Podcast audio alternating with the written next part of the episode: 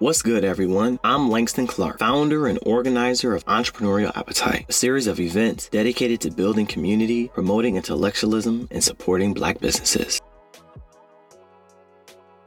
In this special Women's History Month edition of Entrepreneurial Appetite's Black Book Discussions, we bring you a conversation between two black women who are making history Dr. Diane Stewart, author of Black Women, Black Love America's War on African American Marriage and Dr. Ladria Ingram, founder of the LaDream Institute and the Social Justice Olympic Summit.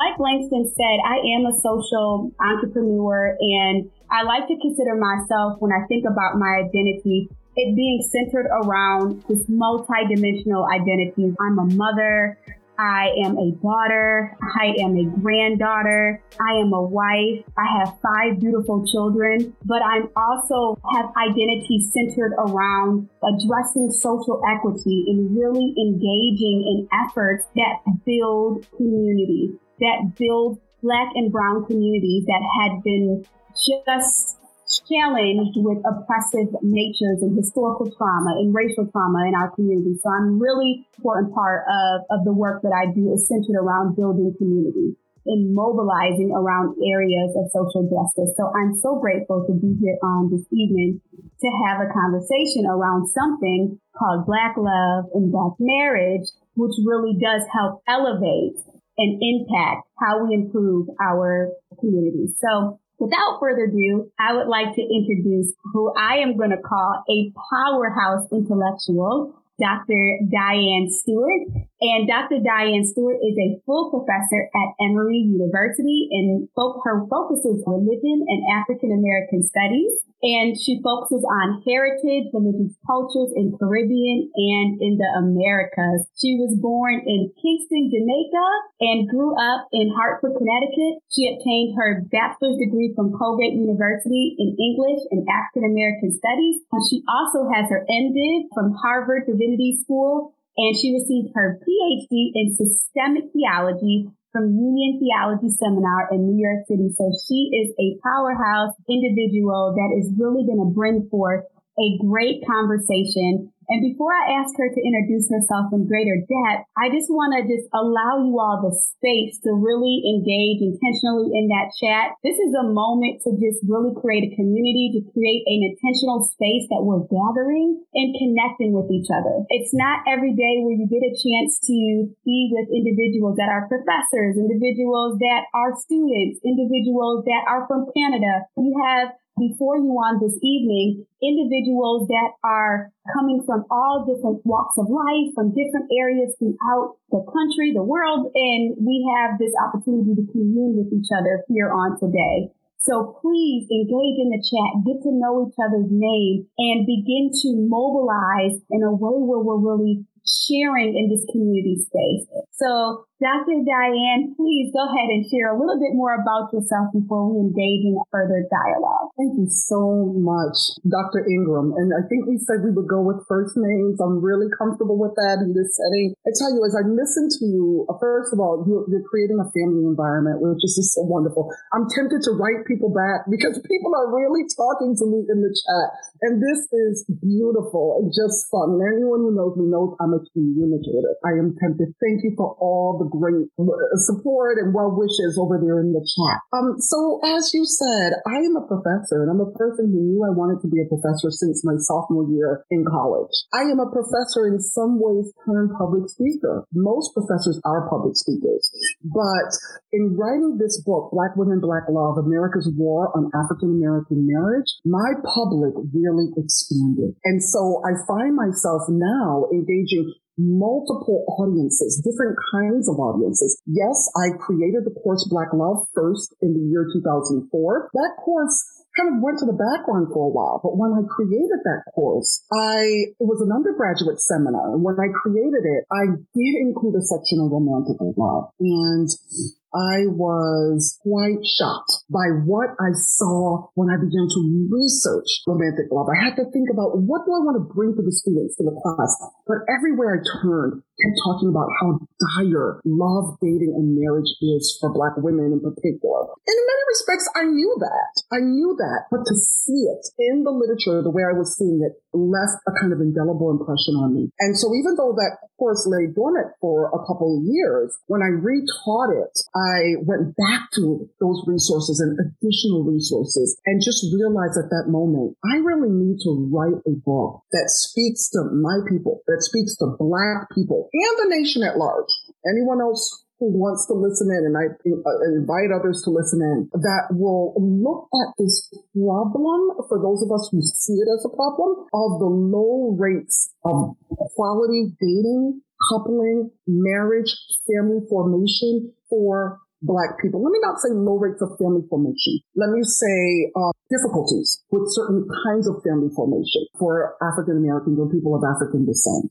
And, and so I'm not just interested in numbers. I'm interested in quality of relationship. And I felt that the conversation, the public conversation, which I really picked up, always focused on what black women needed to do to fix themselves. Mm-hmm. What black women needed to do to make themselves more attractive in a depleted marriage market or dating market. And I saw phenomena that kept occurring across history, across across the involuntary presence of people of African descent in this nation that we needed to string together from the slave trade to social media. And that's what I tried to do in this book. So yes, I'm a professor, I'm a wife, I'm an author, I'm a daughter, I'm a sister, I'm a granddaughter, I'm many of those things as well. I'm a mentor. Those things matter to me, mentoring the next generation, along, I'm, a, I'm an institution builder, but I am also the woman who wrote this book, Black Women, Black Love, because I have a message for my people. That was powerful. That was so powerful. And I love how you just walked into this humanizing this conversation. You really humanized this, this conversation. And so I think it's fitting for one of the first questions as we move over to really engaging in dialogue to really talk about why should we be discussing this? Why is Black love and Black marriage an important conversation to be having in this present moment in time? Yes, indeed. I think we all know that the family is the microcosm of society. The very first place that an infant begins to develop the hormonal um, environment to produce what is needed in that infant to become an empathetic, pro-social adult. That happens in the family. That happens between parent and infant. One of the things I've learned in teaching Black Love and looking at the chemistry of the brain, looking at what happens when we fall in love or when we love in other ways. We love our children and our siblings and our friends. What is going on in the brain and what, one of the things I learned is that we should always look into the eyes of babies when we're playing with them because that produces the dopamine effect that allows them to begin to build the ability to empathize. The family is a microcosm of society. When we look at what has been happening to our community, I, I always, I mean, it was happening when I was growing up. I mean, there was no, no difference. When we look at the pressing issues that have made front page news, especially since you know, Obama's presidency, I always said, you know, when Obama wins, they want to kill him, but they can't. So they're going to kill black boys and black men that they can kill. And, and when we look at what happened and how those kinds of deaths and increasingly, we are bringing awareness to the deaths of Black women as well. The harassment, the abuse, the exploitation, the deaths of Black women and Black girls as well.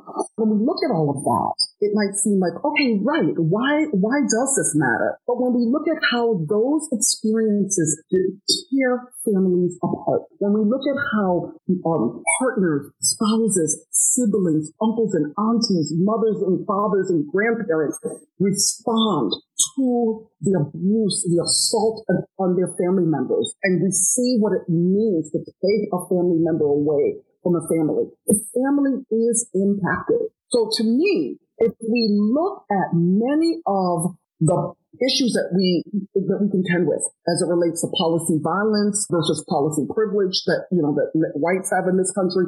If we look at many of the issues we're contending with, the family is at the center of them. The family is right there. But I want to say this too. We are social beings. We need and deserve love, family, and community. Plain and simple. We need fulfillment in our lives. And I tell you, at first, I did not want to bring love and romance into my Black Love book. I mean, we were doing things like we were reading Audre Lorde, Bell Hooks, we were looking at Malcolm X, Martin Luther King literature, we were looking at love in, in the family, you know, parental love. We were looking at all kinds of things. And I thought students are going to think that, you know, this is not a serious class if I do that, etc. But I tell you, in bringing in Black romantic love, it allowed me to talk about the CDC um, study that showed that Black men spend more quality time with their children. This was a 2013 study. Spend more quality time with their children than white and Latino men. Who would have thought when we think of all the controlling images and messages out there of the absent black father?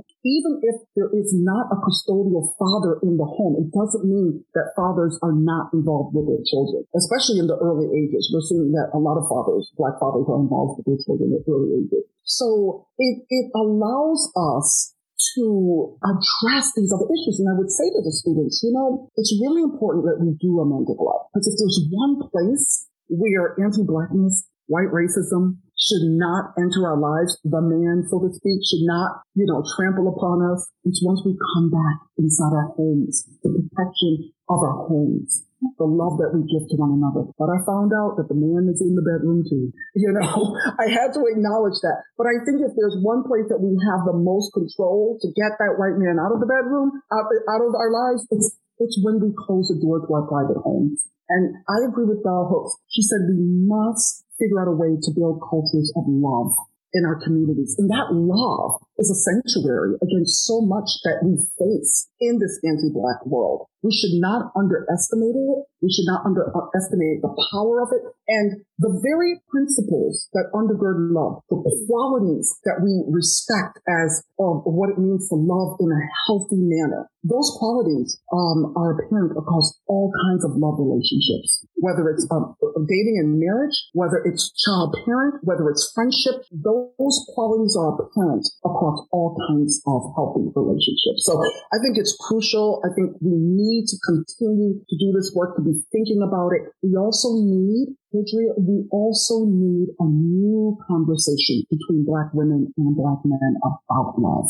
And so one of the things I tried to do in the book was to show we're so used to a deficit model that always looks at what's wrong with Black people. Mm-hmm. Um, but, but what I wanted to show, not because I wanted to kind of curate the sources and put out some sort of museum display of what I wanted to show. No, this is literally what the sources were saying. I never knew I would write this much about black men in this book. But when I saw what was happening to black men, I mean, I knew some of this, but I didn't know it to this extent. When I saw that, I had to tell that story too. And I would like black women and men to come into conversations about love, dating, and marriage with much more sympathy and empathy for one another. Yeah. And, you know, and to be fair, I, you know, I do focus on heterosexual love in my book. And I, I would say this for all kinds of love, dating, marriage relationships. Uh, but to be fair and to be, you know, just transparent, I, I, I did focus on heterosexual coupling. So that's important to me as well in this time of what I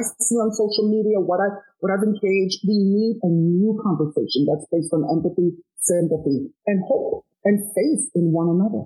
That is that that is some power words right there. You, you use so many different words that I think can be highlighted in this, but I think what you said right there was a mouthful specifically around black women aren't the problem. There's a social reality. There are social conditions that are impacting what you call the forbidden love. And I would really like you to really hone in on that on on this evening for individuals to really truly understand that concept. Because to really embrace love is to be able to understand the forces that are coming against it. And your book really does that. And it's in helping under individuals know it's not you. You just have to understand the conditions that may be working against you so that you know how to fully engage and embrace love in the way that you deserve, in the way that you are destined to have it. So I would love for you to really talk a little bit more about the social realities, the social constructs that exist that may be fighting against individuals being able to experience the fullness of what love has to offer. First of all, when people go back and listen to this, please stop on how you just framed that. I haven't heard anyone frame it better than what you just framed because I know that some audiences have trouble with the trauma that this book presents through the stories of our ancestors. I know that some people have trouble with it, but I love the way you presented it. Someone that I know, a black woman said, you know, reading your book made me feel like, my goodness, if they went through that and they lost, I know I can try harder in my marriage. It gave me the motivation. It gave me the inspiration to know that they loved in a way that could be transgenerational, that could impact me this way by hearing their stories. That was, it was really gratifying to hear. So yes, I, I needed to name this this problem, this issue. And so I did call it Forbidden Black Love. And what I discovered, and the reason I shaped the book the way I did, there's only one issue that dropped out that I just couldn't bring it in in this book. And I'll say what that is in a second. But the reason I shaped it the way I did is because I saw four major, what I call pillars of forbidden black love. And what I mean by forbidden black love are the systems and structures that make love and I mean healthy, quality, love, coupling, and marriage difficult, delayed, or impossible for millions of black people. That's, that's what I mean by it. I'll say it one more time. The systems and structures that make love, coupling, and marriage difficult, delayed, or impossible for millions of black people. That's what I mean by forbidden black love. And I found that there were four major pillars of it.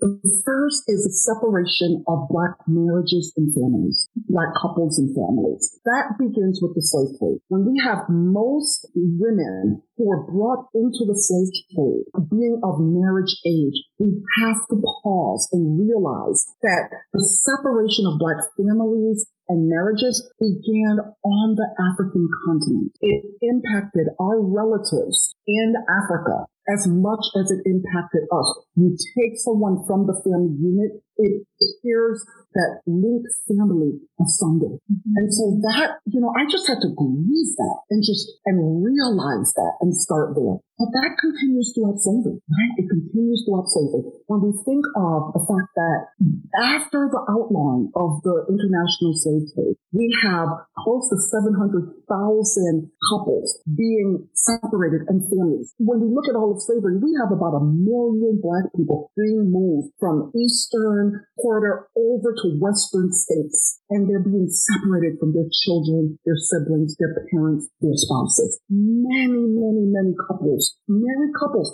did not even live on the same farms. And, it, and on large plantations, even those who were in the minority, on large plantations, many of them, because of the way gender assignments were often divided, men, they wanted to save time so that men could be near their workstations and women and the children could be in, in, near their own workstations. And so even on large plantations, people could have to, uh, you know, walk hours just to see their loved one. So this is the nature of slavery. The master and the mistress's authority trumps the authority and the sovereignty of marriage. And so we know that the slave system, you know, shows that. The other, the other pillar is, and, and that continues when we look at what, what happened with welfare, when we look at what's going on with, um, mass incarceration. So that continues. That's why I named that a pillar. The, the second one is racist and, and sexist jurisprudence, policies, and legal transactions. So, you know, I like Moya Bailey's term,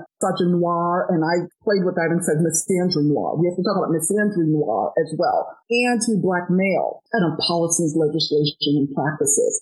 And so one of the things that becomes really clear, and I, I cite one of my former students, Dr. Alexis Wells, who's a professor of religion at Stanford University.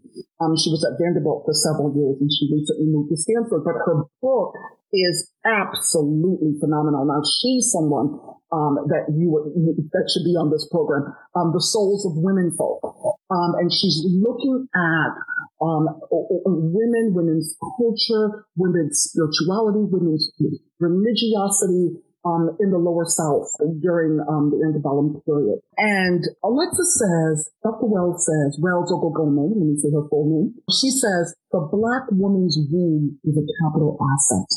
we cannot, we cannot forget that. Oftentimes, because of the kinds of androcentric histories we are told from childhood, elementary school to, you know, to adulthood and the way we're trained, even in college and etc. The default slave is a black man. If there's going to be a default, it needs to be the black woman because it's only through her womb that more quote unquote slaves are made. And so what we see is, for example, in 19th century wills, people, the owners of enslaved Africans, um, willing them upon their death to, let's say, their wives or what have you. And basically, once my wife dies, the husband is to go free, for example, but the wife and her increase must be sold.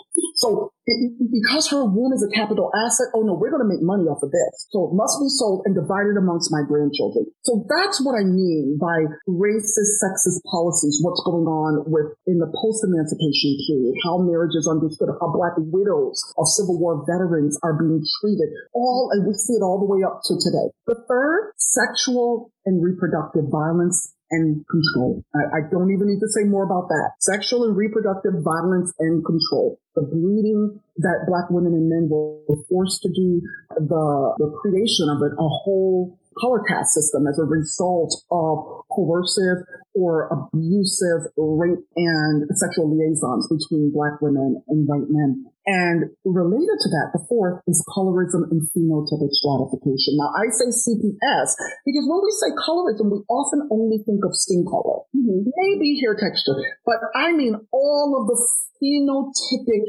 features that are deemed to be either beautiful and valuable or the opposite, right? Grotesque, ugly, and not valuable. And so those, those realities, those pillars still impact us today. They begin with slavery and the slave trade and they all impact us today. Ooh. There's something that you said in the midst of all of that insight was that you had to breathe. Yes. And I think sometimes we are aware, but we don't acknowledge. Because in order to truly breathe, you have to turn your, your awareness into acknowledgement that can then create action and allow you to agree. So there's so much that needs to happen for healing, right? There's so much healing that needs to happen. And the more these conversations we have, the more healing can be, you know, demonstrated in our community. So I think this is a perfect opportunity to really hone in on.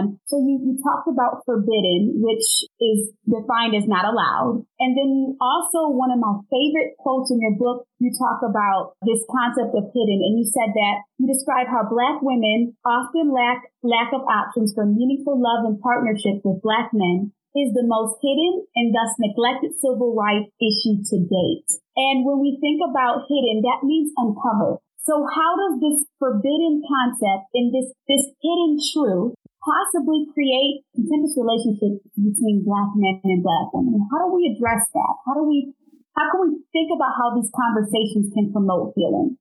Absolutely.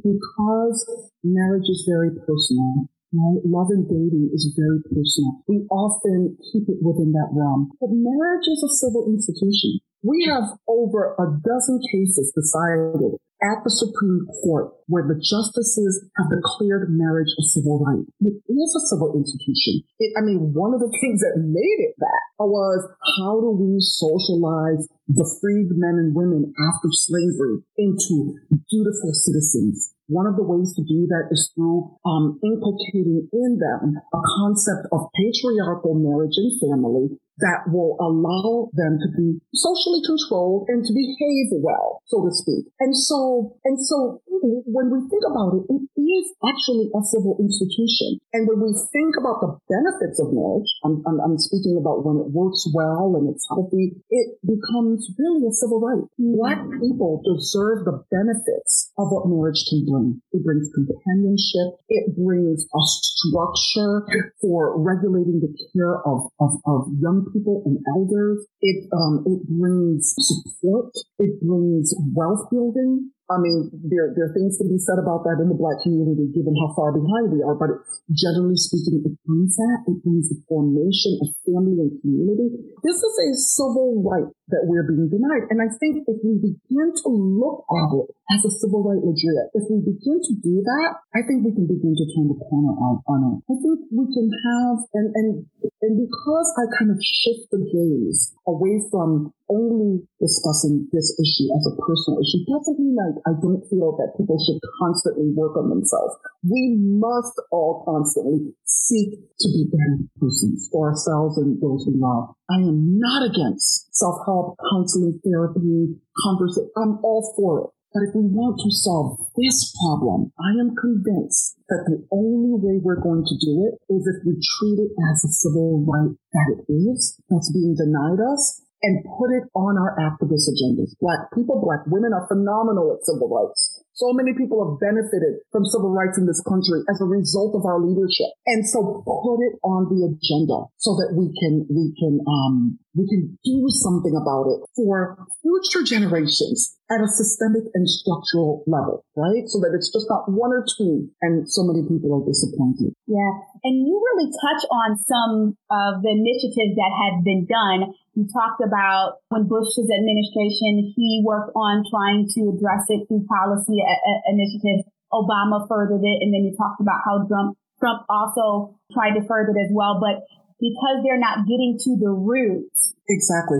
The problem that I have, and this is where the Democrats and the Republicans are no different from me. The problem that I have is they're always operating out of a deficit model. They're always only treating symptoms. They're never getting to the root of what has caused these symptoms. High rates of crime, high rates of mass incarceration in black communities, particularly poor and under-resourced black communities, um, high rates of health issues, um, all of these are symptoms of underlying conditions. And I tell you, one of the reasons I call chapter two the reign of terror, I don't know if most of the audience would know, but there are many free men and women coming out of slavery that said slavery was better than freedom. And if you read chapter two, you'll know why they said it. I tell you, you will know why they said it. And so the government had an opportunity at that moment to try to make things right. And what does the government do? Instead of paying reparations, instead of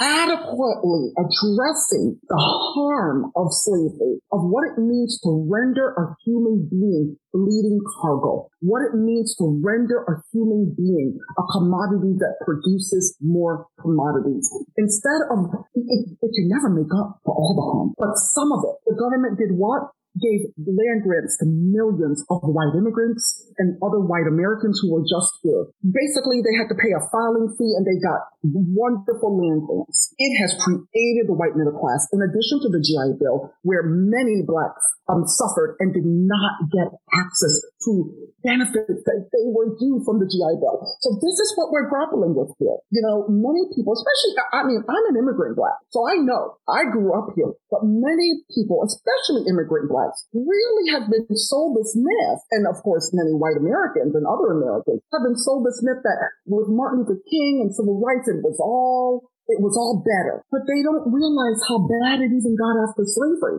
and how that further debilitated black people. So one, we have to look at the 10 or more generations of the wealth that was stolen from black during slavery. We have to deal with that. But I tell you, my colleague, she's a phenomenal, brilliant demographer, Dr. Janeria Easley. We were on a panel together. I was talking about my book and she was, it was about housing. And, and that was a chapter that didn't, that I didn't write. The chapter was going to be a house to love in because when we look at housing regulations, racist covenants that locked black people out of white neighborhoods, redlining that didn't value black neighborhoods and where banks would not provide support for investing in black neighborhoods. All of these things, the Fair Housing Act, urban renewal, destroyed. You need a place to live. You need a place to lay your head at night. Gentrification. So that's another chapter that should have been in the book. I tried to sneak it in between three and four a little bit, but but but I tell you, she says, you know, we can get reparations. But given my research,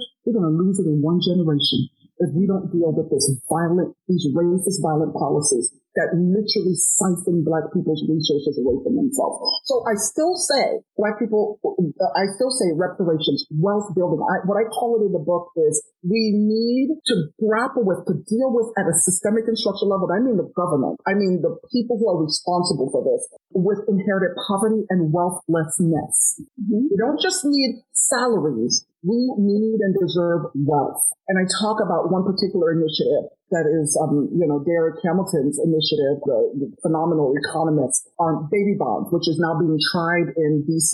I understand. I think that's a more recent thing. So hopefully it can become national as a way to think about that. We need to overcome, and we haven't talked much about this, the, the idea, we need to dispense with the idealized image of the nuclear patriarchal family as the idealistic family, right? The, the perfect, the God um, God revealed, biblically revealed, God-given institution. And I know that's hard for a lot of people, especially a lot of Christians. I know it is. But you've got to sit with chapter two and you will see how missionaries coming south, how the federal government, particularly through the Freedmen's Bureau, which was, which was, um, authorized to, to marry and certify the marriages of black people after slavery, how they inculcated in black freed women and men the notion that the husband is the head of the household, totally a Eurocentric patriarchal notion, not in any way related to our African heritage at all, that wives must be submissive to their husbands and helpmates for their husbands.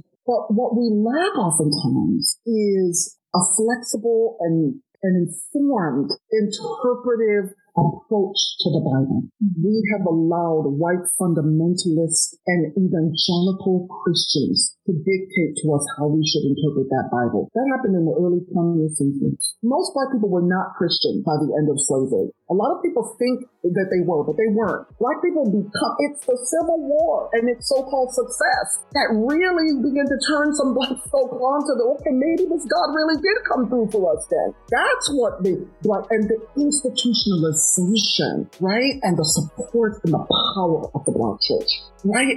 Joining a black church was like, you know, claiming your own last name. Mm-hmm. Mm-hmm. It was it was so important. It was the, the protective space in many respects.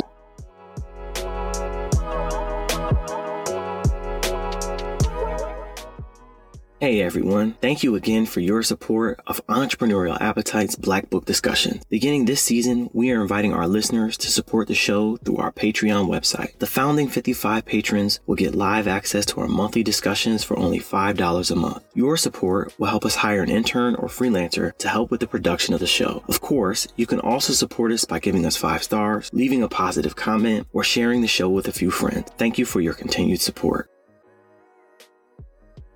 but it did become a patriarchal black church and increasingly, increasingly so. And we've been fed by white slave owners, by white evangelists, by white missionaries that the model that we have come to idealize as the God-given institution of marriage and family is the biblically revealed model that we must internalize. I think we need to be much more creative. I think we need to be much more creative in our biblical interpretations. I think we need to be, which our ancestors were coming out of slavery, they were much more creative than we are today, especially after the rise of fundamentalism in the early 20th century. I also think that we need to, to ask ourselves, what models, what Africana family forms do we have? Doesn't matter if they've tried to pathologize them. They've tried to pathologize them, but what are those family forms that we have? For example, like the matrifocal unit, right? Or what people would call extended family, you know, play cousins and all this kind of stuff, right?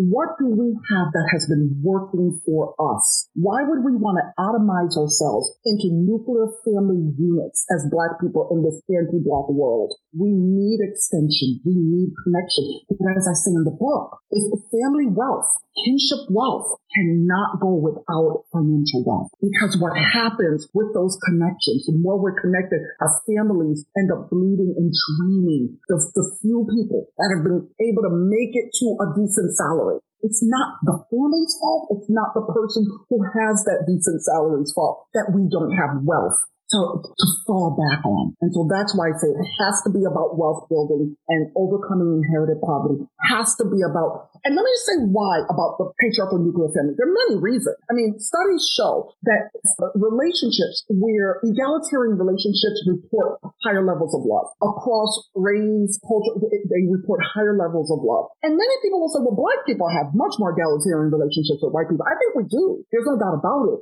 But one of the reasons we do is because we have to. My question is, if we if we have that, but we're idealizing something else, my husband has to make more money than I do. I should be able to, you know, just take care of the home or just work a little side job, but he's the provider. He's the, that he's responsible for all of this. And we looked at the patriarchal Anglo society that has said black men are basically boys. We're the patriarchs. Historically, that's exactly what they've said. And the way they've handled it in the modern period is mass incarceration. No, we're not going to allow you to, to be like we are, so to speak. So when people have those expectations, but because both people have to work, both people have to chip in, if they have those expectations but they can't live them out, that's going to be a drain on the marriage. So I'm saying we need to change our ideas. Patriarchal marriage is not helping us. And I say that also because when I started looking at what black men thinking about marriage, first of all, I couldn't find that many studies. I mean, there, there are not that many people studying it. But what I found was, in, in, in one study in particular, where black men and women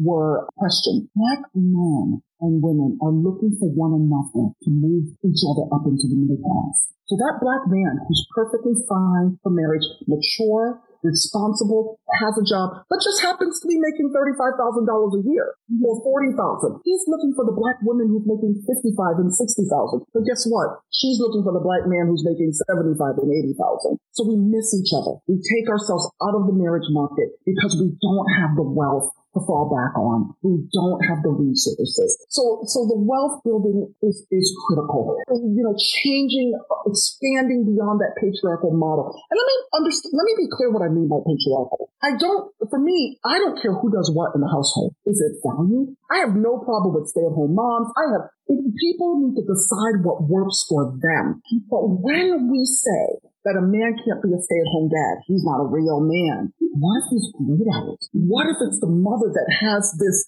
ambition to take on the world and climb to the top of her, car, whatever it is, but he doesn't? What if he's a painter? What if he, he doesn't for whatever reason? And now we're going to demasculinize him because he's taking care. You know, my father was one of the most, I mean, I, he is one of my heroes and my father didn't make a lot of money. Would I say that my father didn't deserve to be married because he didn't make a lot of money? My father was a machine operator at a ball bearing company for my entire life until he retired. And cooked. Cleaned. My mom had more jobs than my dad for a number of reasons. He cooked, he cleaned, he took us to our music lessons, he took us everywhere we needed to go. He did everything. And he's always, I've never felt less of a man for that. So we need that flexibility. We deserve it. We, for people to grow into who they are, what their talents are, um, and not, not lock us into, um, what a wife is, what a, what a husband is, what a, what's feminine, what's masculine. We need to rethink some of this. And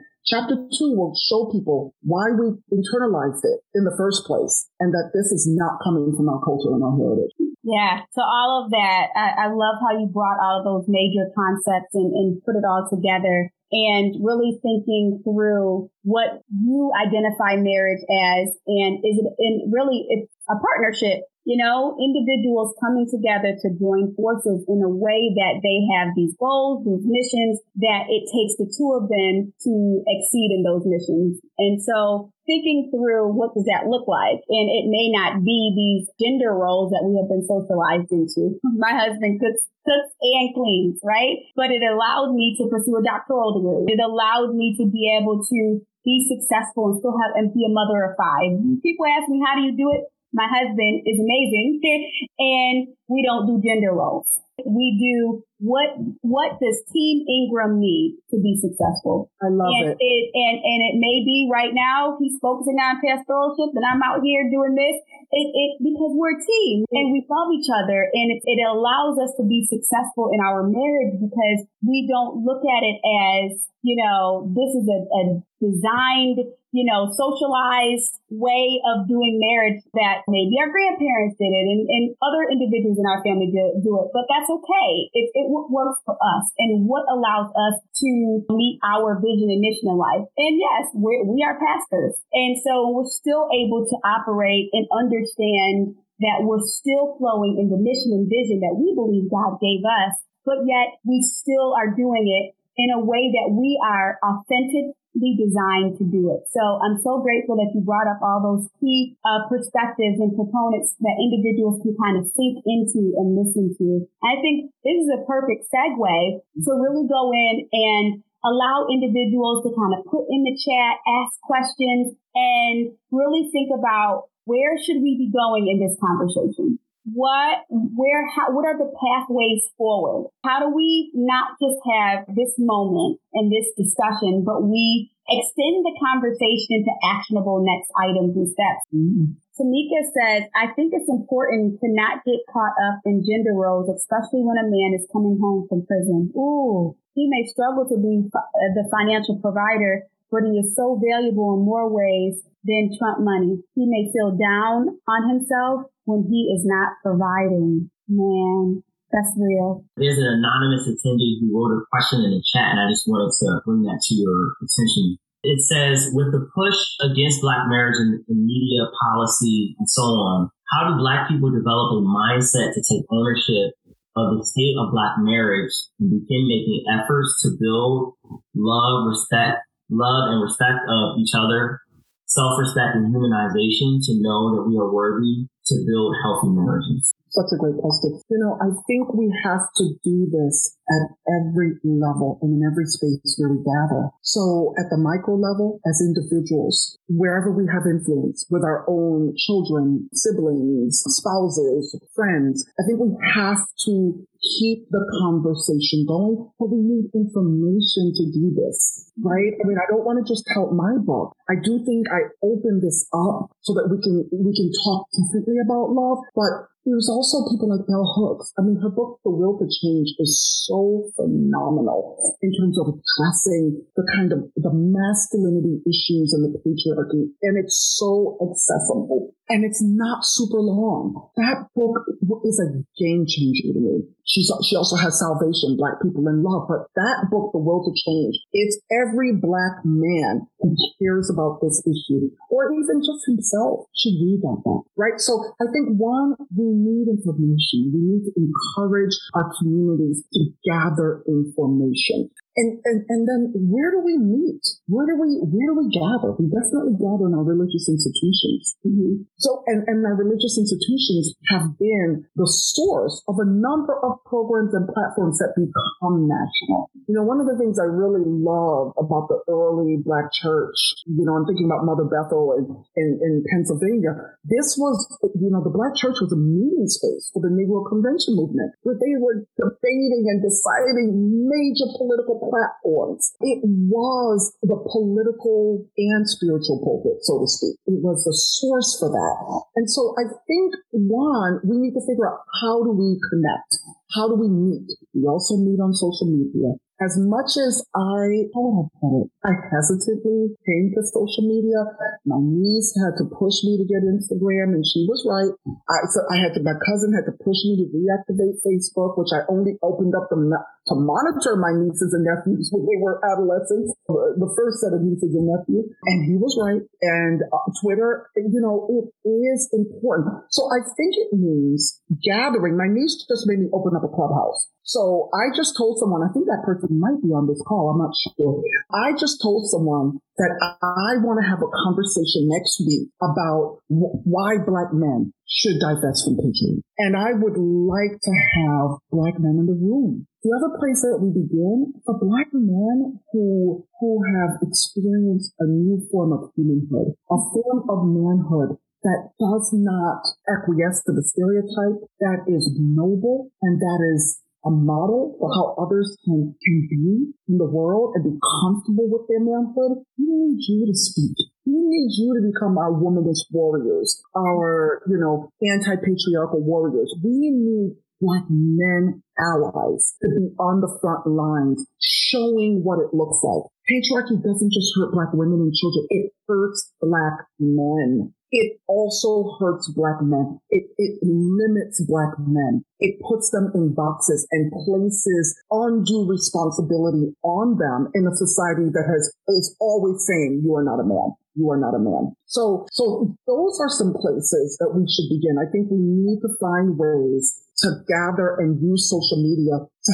have informed conversations with sympathy and empathy for one another. That's important with patience for one another. I think we also need to take advantage of our social and religious institutions where we gather and get the message out. Get our churches, our, our mosques, our temples to to, to do programs. I mean, why can't we have a national year of focus on Black love, marriage, and family? Why mm-hmm. couldn't we do that in the Black community? You know, and uh, wherever we are, however, so it, those are the things that we need to do. And I always say, you know, I'm not the policymaker. I'm, I'm, I'm the scholar. I'm the academic who did the research. But I'd love to be at the table with the policymakers and policy implementers. I'd love to be there. I just, it's just not what I do. But I think there is a lot that one could take from my book and a number of other books and begin to transform it into workable solutions. Yeah. So it looks like we have two additional questions that I want you to get to. One is also from an anonymous attendee that says, is there any perspective for you or in your book that discusses the seeming trend for successful black men to abandon the black woman slash family for other preferences? That's a really good question. So there are a couple of things, and, and I'm actually writing a follow-up book because audiences are asking for more. So I'm going to I'm going to do a lot more work on on the biblical material because that's my thing. You know, that's my training, my background. So I'm going to do a lot more work on why I argue that we need new lenses to read these biblical passages that we think are telling women to be submissive that we think I'm going to really lay that out. And I'm not going to use big words or anything. I'm going to lay that out in a way that people can understand it but I'm also going to take this on. It's interesting. For most of when I was doing the research, I even had, you know, grad students who were sociology, you know, focused on sociology. It was really hard for me to get demographic data that took into account class. So we know that black men who are highly successful in terms of the salaries that they earn, who've been highly educated, they marry much later than their white male counterparts if they marry at all. And, and, and so from what I know, we don't exactly know why. I now know, I finally found the stat that says that they also marry three times as much outside the race as black men overall, right? Black men from other classes. But I do want to say this. So black women, the latest statistics we tend to have were that black women marry about 12% outside the race, black men 24%. So it's double that. So I just want to say something, and I, I don't want people to jump me, but I am really, really concerned about the black boy, adolescent, who begins to come into his, uh, his manhood feeling uh, like the only person he would be interested in dating is either a racially ambiguous woman or a white woman or maybe an Asian woman, but not a black woman, and especially not a dark skinned black woman. That deeply concerns me. But I just want us to stop for a second. Even if 24% of black men married outside of their race, that's still 76% of black men marrying within the race. The majority of black men do want to marry within the race. And I just want us to remember that. And so one of the things that I saw in analyzing that OK Cupid study which was really interesting, is that black men actually discounted white women. So when it comes to dating, now when I, I when it comes to marriage, we can't say what this means for marriage. They, they they actually discounted white women. So white women had a negative vote in that study, whereas um, black women were were giving a premium, a little bit of a premium. The interesting thing though was that Latino women and Asian women were the premium that they gave to Latino women and Asian women was double what they gave to black women. And when you see how deeply discounted black women were by Asian men, Latino men, and white men, it is so sad. Now, this is for dating. You know, this is for dating. People, some, some, you know, men can be complicated sometimes and they, you know, they, they date differently than, than they marry. So this is what we saw for dating. This is what I think has been going on. I believe that since the MTV, the video TV generation, I could be wrong, but this is kind of anecdotally what I believe you know, media has had such an influence upon beauty and desire in the black community. And the promotion of fair skin, a loose hair curl pattern, long hair, certain kinds of phenotypic features that resemble, uh, you know, the, the typical Caucasian features, for example, that has been just beaten into us, especially since it's just been drilled and drilled and it's everywhere. So I do think that you add that to the fact that there's this kind of, you know, the cool black male athlete like the cool black male entertainer that just seems to get access, like passport. His coolness becomes a passport to so many different other people and communities and it makes him all the more attractive to non-black women. I think we are dealing with some challenges and don't talk about the current television commercials. My goodness. I think we are dealing with some challenges, but I do want us to remember that the majority of black men still want to marry black women or seem to want to, or at least they do. I think that's important for us to remember. I think it, sometimes it feels almost hopeless, but I think we cannot underestimate how important it is to be actively pro-black with our children when it comes onto issues of beauty, value, and desire. Actively pro-black black of every skin shade, mm-hmm. of every skin shade. We have to instill in them at a very young age and to actually talk with our children, the young people in our lives about the systemic forces that would, that, that, that actually work on them psychologically, even unconsciously, that would seek to shift their focus elsewhere, all right, or to shape their tastes and desires and what they understand to be beautiful and valuable. And I tell you, because colorism, it doesn't serve fair complexion people either. What it does, it gives them a false sense of value and beauty based on what? Based on skin color? What is that? Based on the shape of your nose? Really? What is that?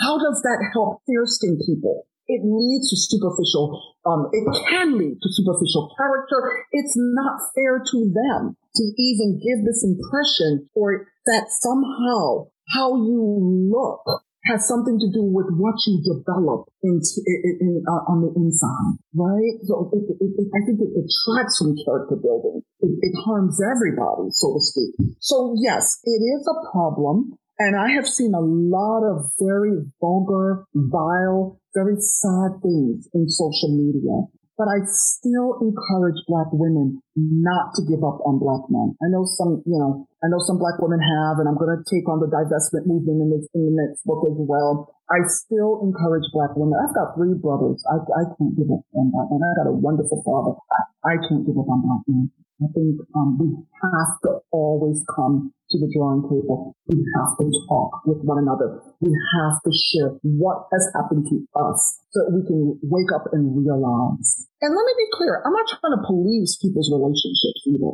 I'm not saying that someone can't fall in love with a non-black person. That can happen it's almost like the hair thing, right? Like I never want to talk about hair with black women because I never want anybody to think that I'm judging, you know, how black women um, wear their hair. But I, my students will sometimes ask me over the years, and I've worn my hair all kinds of ways, low cut, afro, you name it, like braids, all kinds of things. And you know, now I have these Sisterlocks, but but they would sometimes ask me, and I would say, look, if you cannot go out in the rain with your straightened hair and let it get frizzy, then I would say you probably have some things to work on. But, you know, can you perm your hair or can you straighten your hair? That's not for me or anybody else to police that. It, it really isn't. But do you know what your natural hair looks like? That's the question I want to ask you. Do you even know what it looks like? And I would say the same thing about love. If you make statements like, oh, I, I would never date a dark skinned woman, or I would,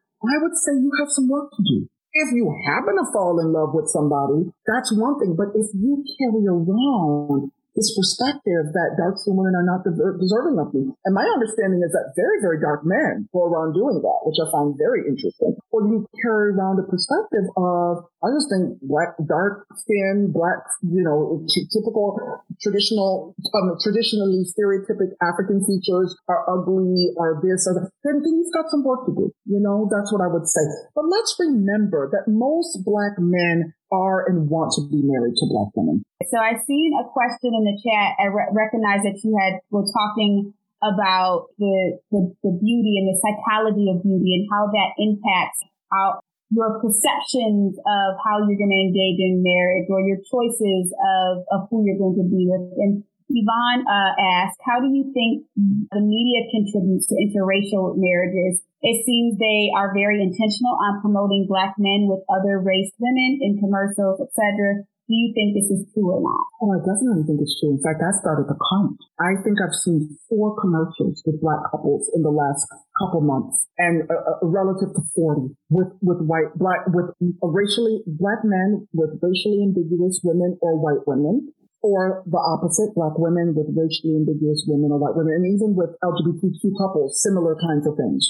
And, and I've seen, I mean, they often even do this. They'll have a black man in the commercial with a racially, black man who's clearly darker complexion with a racially ambiguous child, even if the, the mother is not in the commercial. I mean, it's, it's unbelievable. So I have had several thoughts about this, and this is something I'm going to take up in the new book, in the, in the follow-up volume. I've had several thoughts about this. You know, one of the reasons we have to be on the front lines doing things is because we live in a culture where white America has never had to truly deal with its own pathology. And this is what I mean. White America has been able to take a very superficial approach to diversity equity and inclusion. They've been able to take a very superficial approach to racial justice because they never go to the foundational problem. They always start with symptoms. Yeah. Oh, George Floyd died through this racist aggression. Mm-hmm. Um, Breonna Taylor died through this racist aggression. Let's start doing commercials. We all are one in the world. Let's start doing commercials. And certainly some people will say, mixed race children or multi-race children have a right to see themselves. And I agree. I don't disagree. But when we look at the fact that most black people are married to each other, how does what we see on TV work in proportion to what's actually real on the ground? My first point. But I can imagine that this is what, what's happening is People are in the boardroom. I'm trying to figure this out right now. I have my research assistants kind of working on this. People are in the boardroom saying, we have to be inclusive. We have to show everybody deserves to see themselves on TV. We have to do whatever, right? I can imagine people are in the boardroom doing that. And then, oh, that company did it. Now we're going to do it. That company did it. Now, and it's just spreading like wildfire. I'll find out because I'm researching this. But what I know is it is, it is, it is, it is troubling. It is highly troubling because symbols matter. And with this, as this country is based on anti-blackness, this is how whiteness gets its identity, is through an anti-blackness. One of the pathologies of white society and most whites in this country, even when they're well-meaning, one of the pathologies is that they respond to um, the injustices of a racist America. They respond by engaging in acts that proves that they are not racist.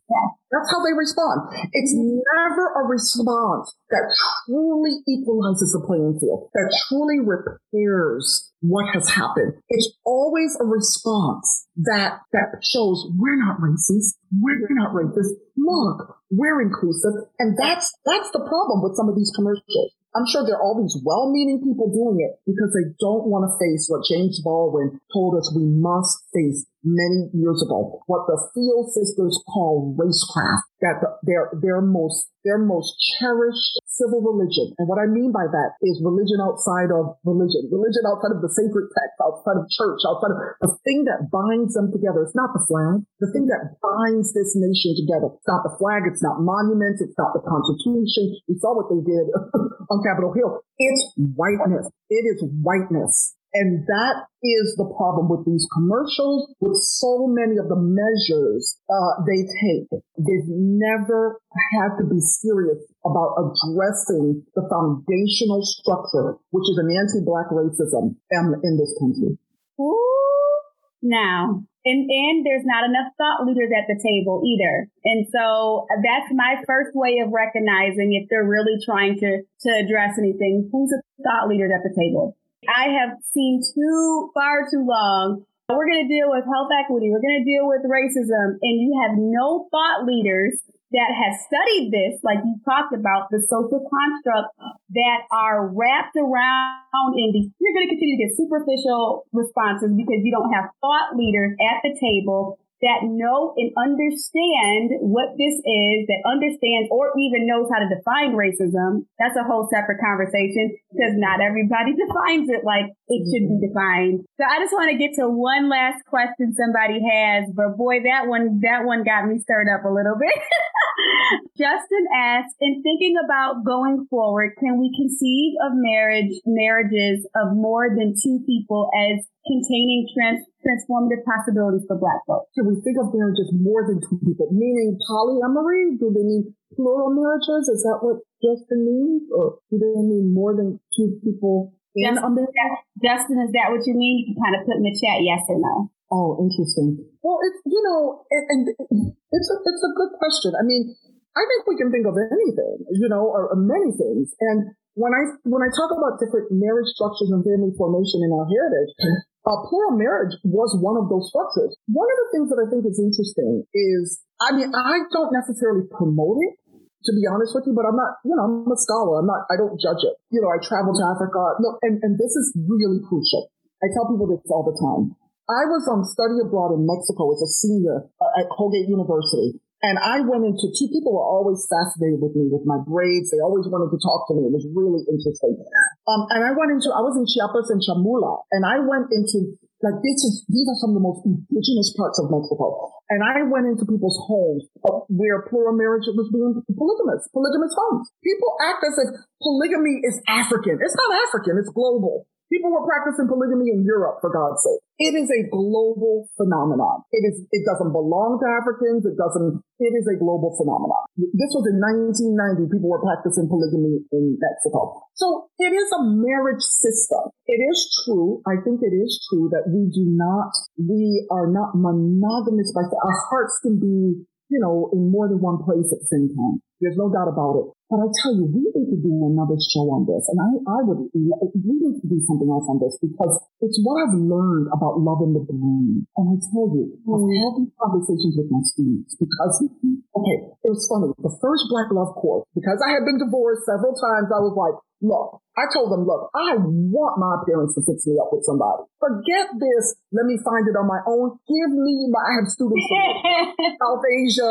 Africa, where the parents are very involved. I was like, give me that. I want that kind of marriage. Okay. I want that traditional marriage.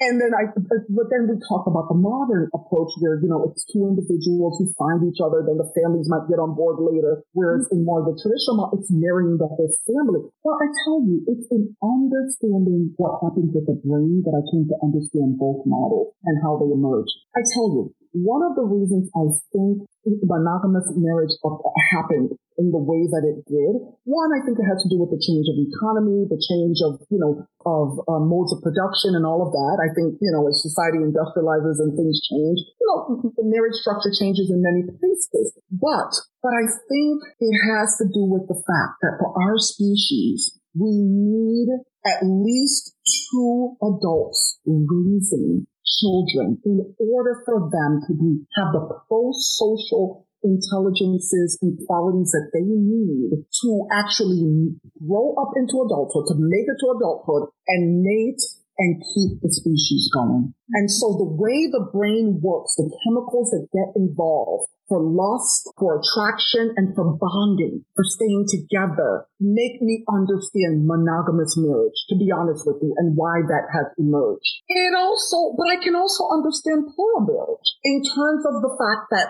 the way children are reared together with many parents, for example, right? So to me, I, this is what I want to say. I don't want to say that plural marriage is the answer to um, this problem. I don't want to say that, although some people are are, are, finding are doing that. Some people are doing it in, in more than one way, or doing the co-mothering. Some some people where they have their children have the same father, the father might be in jail. They're getting together. The mothers are getting together, babysitting for one another. It's quite fascinating because that is often a part of plural marriage. But what I don't like is when people, often men, they want to cheat on their spouses or they want to cheat on their girlfriends and be disloyal, infidelity, and then they want to then slip up, slip back and call that polygamy. That's not polygamy. Polygamy is a marriage system with rules and regulations for caring for everyone in the marriage system. That is not polygamy. You can cheat on your wives in polygamy and you can cheat on your wife in monogamy. right? So I would say, sure, I think so. I, I don't necessarily promote it in this context because, um, you know, just trouble with the law. I mean, I mean, maybe we can change the law. I don't know. But I don't necessarily promote it, but I am not, I don't judge it. I think there are all kinds of um, marriage structures that have emerged. And I think culture and even species development has a lot to do with why they've emerged the way they do. So I don't know if that answers the question, but I hope so. Wow, that was awesome. I hope that everybody enjoyed this wonderful discussion just like I did. And a lot of people were saying they need a part two. Thank you, Dr. Stewart. It has been a wonderful pleasure engaging in this dialogue with you. Thank you, Dr. Ingram. I just so enjoy getting to know you and learning about this podcast, Langston, and you've got a follower. I, I love it. I've already been listening to some of the older ones, so I love it.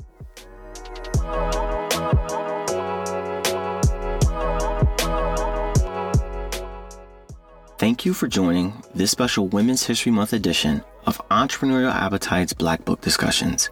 If you like this episode, subscribe to the show give us five stars, leave a comment, or join the Entrepreneur Appetite Patreon for access to our live discussions. In our next episode, join us for a conversation between Dr. Carey Latimore, author of Unshakable Faith, African American Stories of Redemption, Hope, and Community, and Terrence McNeil, Chief Operating Officer of the MOAD Center, a black owned co working space in San Antonio, Texas.